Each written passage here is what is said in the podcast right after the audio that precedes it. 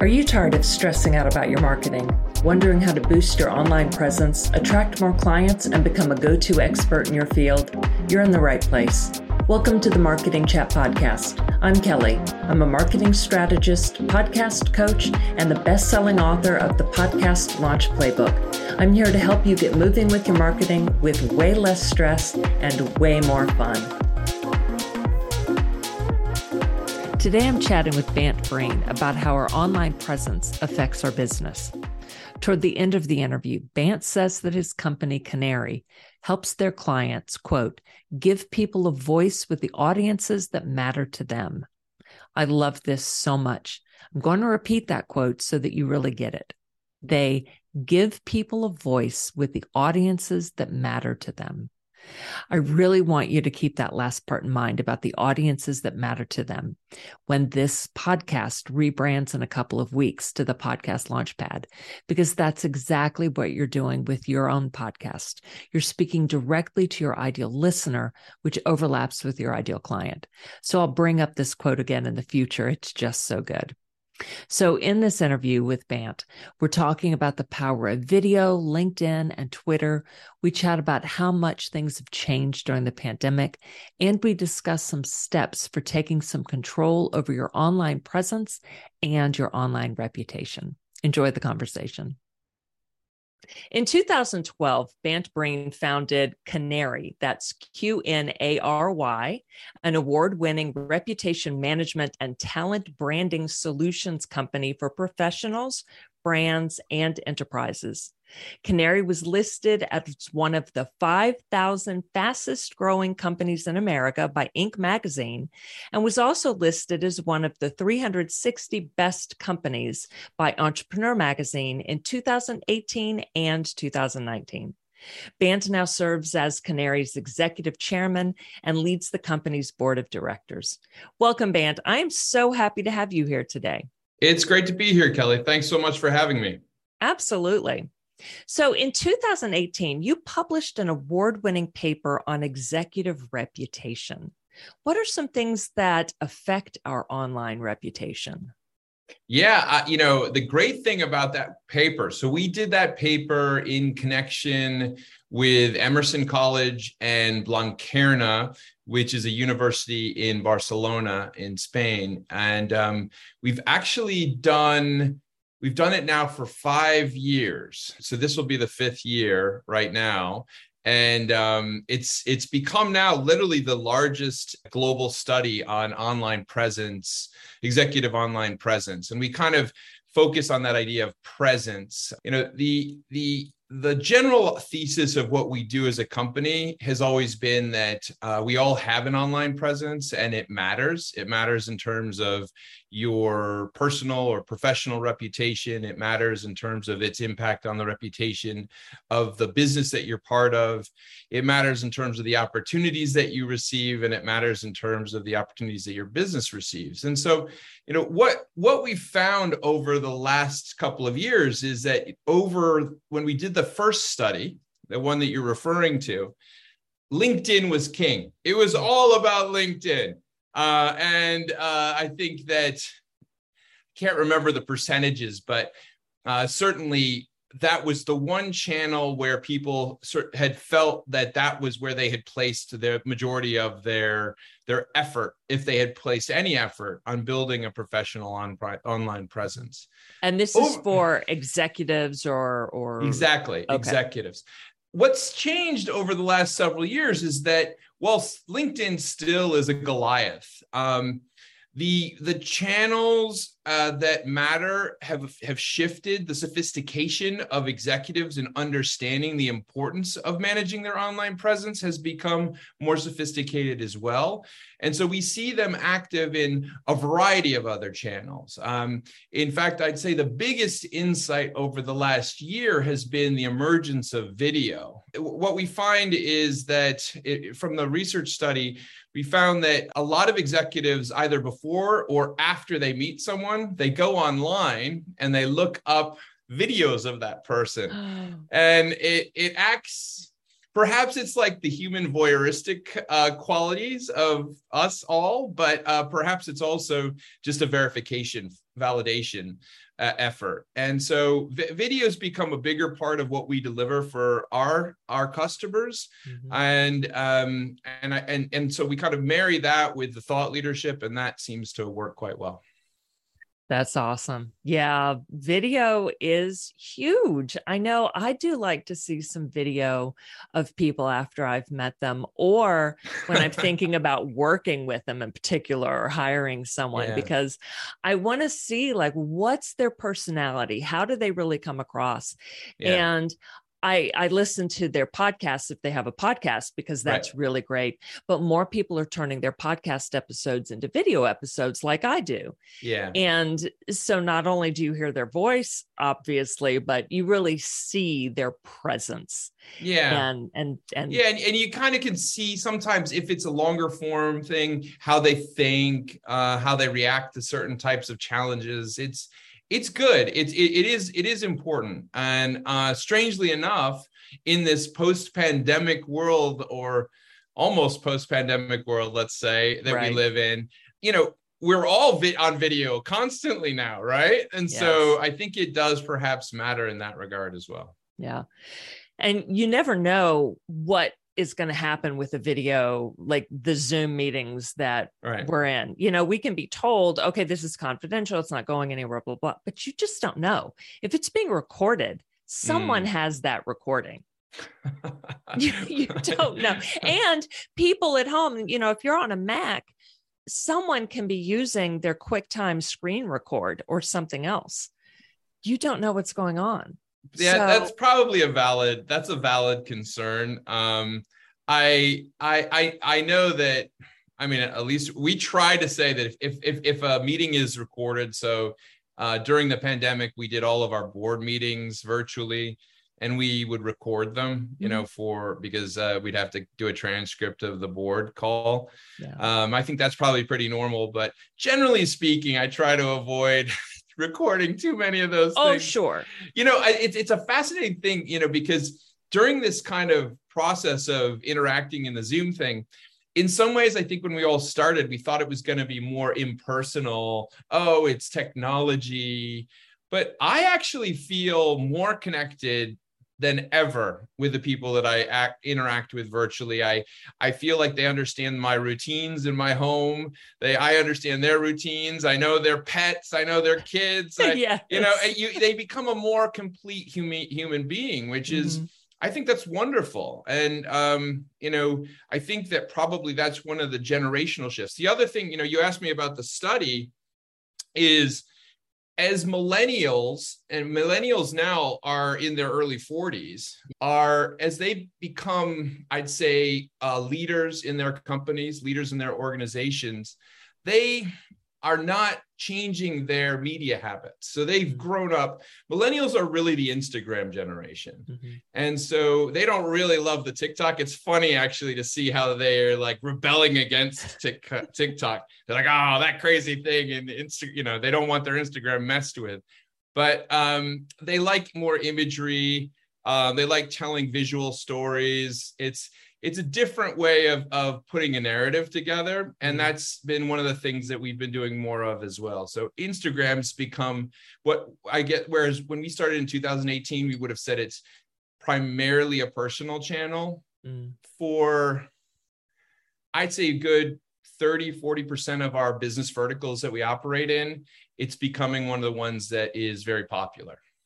That makes sense especially with reels because yeah. reels are public someone yeah. doesn't have to follow you to see your reel there's a chance it'll pop up in their feed and yeah. not as sponsored but just organically so yeah but you know you'd be surprised sense. some channels that i think that people are are get frustrated about because we we primarily read about them in a political context or when elon musk does something insane uh, is uh, is twitter and in fact twitter's more important than ever in in my world because uh, the reality is that from a technological perspective more people track the information on Twitter for trends and mm-hmm. and and for people that they invite to be speakers and things like that than other channels. So it's it's still it's still an extremely, if not maybe even more uh, important medium now. So that makes sense and yeah. i i've noticed that too about what's trending on twitter and that really does seem to dictate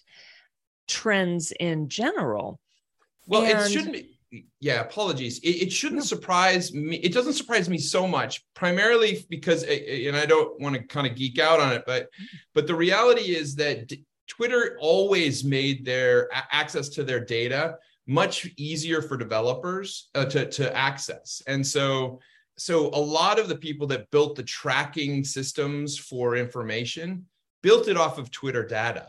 And so they have a pretty deep footprint in that space, you know. Yeah. That makes sense then. Yeah. It I'm no longer hearing a lot of people talking about how best to use Twitter. Mm. I'm sure there are lots, but at least like guests I've been having on my show recently yeah. and have been talking about LinkedIn and Instagram yeah. and not really about Twitter. And like I'll share my episodes on Twitter, but mm-hmm. I'm not really active there. Right. Yeah. I, I, I read stuff there, but I'm not really contributing or engaging, and that's that's yeah. not great, you know. No, no, no, no. I, I I get it. It's it's it's such a I'd say a tumultuous media market uh, when you're on Twitter. So mm-hmm. I, I would say that the only business verticals that seem to truly get impacted uh, by Twitter are entertainment Mm-hmm. and uh, finance, Enter- entertainment, sports, and then finance. Yes. And um, the financial world definitely is still very active on Twitter. And so those would be kind of the three business verticals. But what I also find is if you go to any newsroom in the country, they'll have some tool. Every journalist will have some tool that allows them to monitor what's happening online. Yeah. And if you notice, in every publication online, they don't share Instagram posts. No. They don't share LinkedIn posts. It's they Twitter. share tweets. They yes. share tweets and and so and that's because it's the it from a Twitter was so smart in getting that technological footprint baked into third party validation sources. Mm-hmm. Uh, same thing with conference organizers. If you go to a conference uh, conference company, they will be monitoring Twitter to decide whether they'll have you as a speaker. Mm-hmm. You know, mm-hmm. it's it's really kind of interesting. So that's kind of where I still see it having legs. True. That makes sense. Yeah. I actually have a podcasting friend who tweets about sports, and his tweets have been picked up a few times by Sports Center. Yeah. Yeah. So it's pretty cool.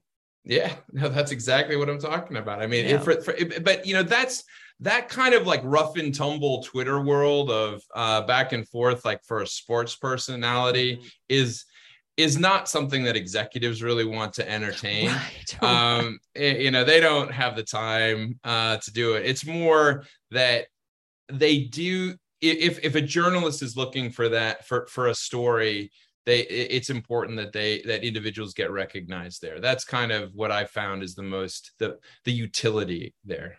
Absolutely. Yeah. So that leads me into another question I have, which is how much does our online reputation matter when it comes to our business? It's it's an amazing i i you know I, when we when i started the business i came from the world of kind of advertising digital media so i was uh, i was working for a very large advertising group and what i had noticed is whilst we were spending millions of dollars on media and digital media for our customers or for our clients. Uh, there was this kind of miss that executives were doing very little they uh, themselves and in fact every once in a while we would have a, a, a, a customer that you'd see them posting all the time and what i noticed was the engagement levels with executives that were actually putting themselves out there at the time, you know, in 2012, it was like 50 times greater than any brand. And the brand, you'd be spending a ton of money to build up the audience. Whereas organic growth for an executive was just huge. And so what I I often like to kind of explain to to brands, I mean, it, it was kind of a theory perhaps when I started the business, but it's very much kind of a practice today, which is that the relationship between executives and brands or enterprises has shifted. Whereas, you know, maybe back in 2010, one could have said that if you worked for a big company like a Coke or a Pepsi, that would be enough. Kelly, you could say, I'm Kelly, I work at Coca Cola, and everyone go, Ooh, that's right. impressive. Right. You know, right. But today, the relationship is really not that you're just part of this kind of faceless, nameless orb. Mm-hmm. It's that you have you as an individual are kind of sitting alongside that brand. So mm-hmm. the brand remains extremely important, has to be protected and grown, et cetera. However, brands that don't allow their executives to dimensionalize or be more transparent with the way they tell their story suffer. And so we definitely saw many examples of that um, during the pandemic. Uh, if you remember in the first year of the pandemic, that first summer, there was a lot of social unrest in the US. And some brands did what I would say that probably older school comms people would have advised, which is don't do anything, get off the internet, close everything down. We don't know what to do, right? You can't which do is, that today. You can't do that today. And and and you know, the ones that were successful were sometimes telling very bad news, right? I mean, that at that time, you know, we were also having layoffs, companies were having layoffs, et cetera. And I remember how the the founder of Airbnb, Brian Chesky, was actually praised uh, for how he handled the layoffs, how he communicated, how he talked about it, how he was explaining things. Mm-hmm. And it was, it's just, there's a level of transparency now that's expected uh, from executives and, and kind of a new form of leadership, I would say. That's great. So things really did change during the pandemic. I mean, we moved pretty much everything online for so many business during lockdown. Mm-hmm. So, what effect do you think that this had on online presence? Uh, it's a great question. If you and I had spoken, Kelly, in March of 2020, I probably was like lying on the floor of a darkened room contemplating the meaning of life. Right, right. you know what am um, i doing? What how am i going to get through this? Yeah like how did we get here? I can't believe i'm living through a global pandemic how are we going to survive as a company? Yeah. you know people were so uncertain and and and and many customers were clearly fearful right? You know they yeah. didn't know if they would not have a job or what would happen. And so we actually we we had we actually kind of had a uh, kind of a convening of the leadership team of Qnary and almost went into a bit of a war room mode of like well what are we going to do? How are we going to shift etc and whilst we were doing that whole process, April and May, things started to change. People mm-hmm. naturally started to evolve into this much more digital hybrid structure. Mm-hmm. And our business accelerated like in, in a way that was uh, we'd never expected you know we we were already a fast growing company but we went from maybe growing by 30 40% a year to growing 100 200% a year wow. i mean the business went bananas uh, so uh, we've actually been on that Inc. 5000 list for the last five years in a row. Mm. And I think we've actually sped up our growth dramatically over the last two years. So, wow. um, so that actually raised a whole different set of challenges, not really survival challenges, but how do you manage growth? How do you hire? During a pandemic? How do you build a culture? How do you maintain a culture in a pandemic? Um, how do you evolve that culture? Because what we found was um, we had a lot of things that were office based in our culture. You know, we would have these meetings where we'd have everyone together and we would have lunch together and yada yada yada. And and all that became irrelevant, you know. Mm-hmm. So we had to figure out like, okay, well, some of those things could be replicated, right? Like we could send Uber Eats to everybody mm-hmm. you know so we did things like that we had to be careful we did a we, we got rid of our our longer term leases um and we went into a structure where uh, I did a deal with a global company called Spaces, where we where we got basically hub offices in New York and Spain and the UK and Sydney, Australia, and Miami.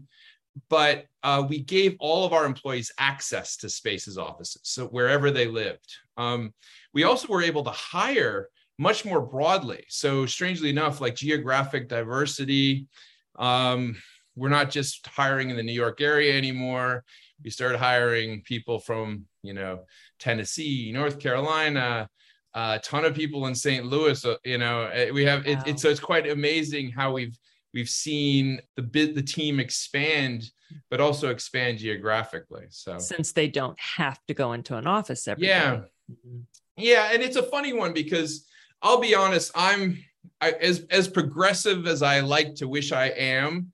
I, I'm kind of an old school guy. I I I really love to see people and to go grab a coffee with them and and um, you know I, I, like I like being in offices. It, there's mm-hmm. something about the office and office culture that I I think I I came up with in my career and I I definitely miss in this kind of hybrid or uh, virtual structure. Yeah. However, I am very aware that we have to invent a new model because that idea that you can force people back mm-hmm. Is so retrograde and even if it will work by the like there will be companies that will succeed in forcing their teams back. I see it happening with uh, some of the larger law firms in new york and the larger investment banks in new york. They're they're heavy handed you know they basically are like listen you, listen kids we pay you a lot of money to be under our thumbs so better yeah. you better get back there. Yeah because there I, are a lot of people who want your job yeah so they're you know they, they basically are saying like this is the way it's always been and this is the way it's going to be. Mm-hmm. however i don't know if the best talent will want that. Yeah. you know and I, I don't know if the talent i want will want that. Right. So so I, I think that that's kind of what i'm wrestling with. I mean i'm not looking for people that want to be under the under my thumb. We're looking for people that are are uh, lateral thinkers. We want people that work hard but don't necessarily need to be told to work hard, right? I mean that's the that's the I think the thing that I find so archaic about going back to that old structure which is mm-hmm. like what do you what do you need you need to like hover over them to make sure they're doing their work what's the really is that really what you need to do yeah so. yeah that makes sense. There, yeah, there are so many benefits that come from a hybrid model or even remote work model. You know, if you're hiring people in St. Louis and Tennessee and they can't go into an office at all, you know, you've really expanded your pool of excellent uh, workers, yeah. excellent team members. Yeah. Yeah, that's the way I look at it. But I mean, uh, that being said, you know we have a great hr team and one of the the one of the things that our head of hr said is look you know we can be we can be virtual however we have to also be very conscious that there are people that don't have good or safe or constructive places to work at home and True. so and so when we did the deal with spaces one of the parts of it was that it, even if you're in tennessee you have access to a spaces in Tennessee. There's like 4,000 spaces offices around the country. So oh, wow. So we so they can they still have an office if they want to. Okay. But they we don't force them to, right? That's like great. it's it's up to them. You know, mm it's it's I call it kind of a uh, it, my philosophy on it is called a you a you led enterprise. You know, and I don't want to tell you how to work. You mm-hmm. know, you we all know the work's got to get done. I you, you know, you want to do it on a park bench, go for it. Right. right. so, yeah, so. as long as it gets done. Exactly. Absolutely. Yeah. So, how much control do we actually have over our online reputation? I mean, you know, we're we're in control of what we post on social media, and if we have, you know, if we're an, an entrepreneur, you know, like at, at a lower level mm-hmm. lower you know what i mean than a top executive or something you know we're we have our own websites so we're in control of all of that but we don't have total control well i mean great, of like uh, of yeah. our reputation yeah it's a great question so i mean when when the the reputation online reputation space really started um i'd say about four or five years before i started Qnary uh, and and but the original industry was very focused around search and what what what would come up when someone did a search for Kelly, right? Mm-hmm. And um, and managing those results and there were some companies that basically were doing not so perhaps not the most ethical things you know they were creating a lot of uh, you know mil- really millions, if not billions, of fake links to kind mm-hmm. of influence the Google algorithm to control search listings. Mm-hmm. Google's gotten much, much more clever uh, over over the years. Yes. And and so you really can't do those types of things to influence it. Yeah. Um, they however, pretty much count just high quality backlinks at this yeah, point. At this, and they even ding point. you for really correct backlinks. Yeah, correct. But I mean, I just remember it, it, it was such a it was such an interesting situation where companies were just literally building millions of backlinks and there were also some horrible stories of i think jc penney's had done that and it, they got mm. caught and you know yeah. so there was there was a lot of a lot of uh, stories over the years about that type of stuff yeah. however you know your question is really about how much control you have mm-hmm. you do have control of making sure that you own a, your information as much as you possibly can i.e you can register your name on different um, platforms you mm-hmm. can uh, you can uh, build out a personal web page right you can uh, also uh, be very aware of the fact that content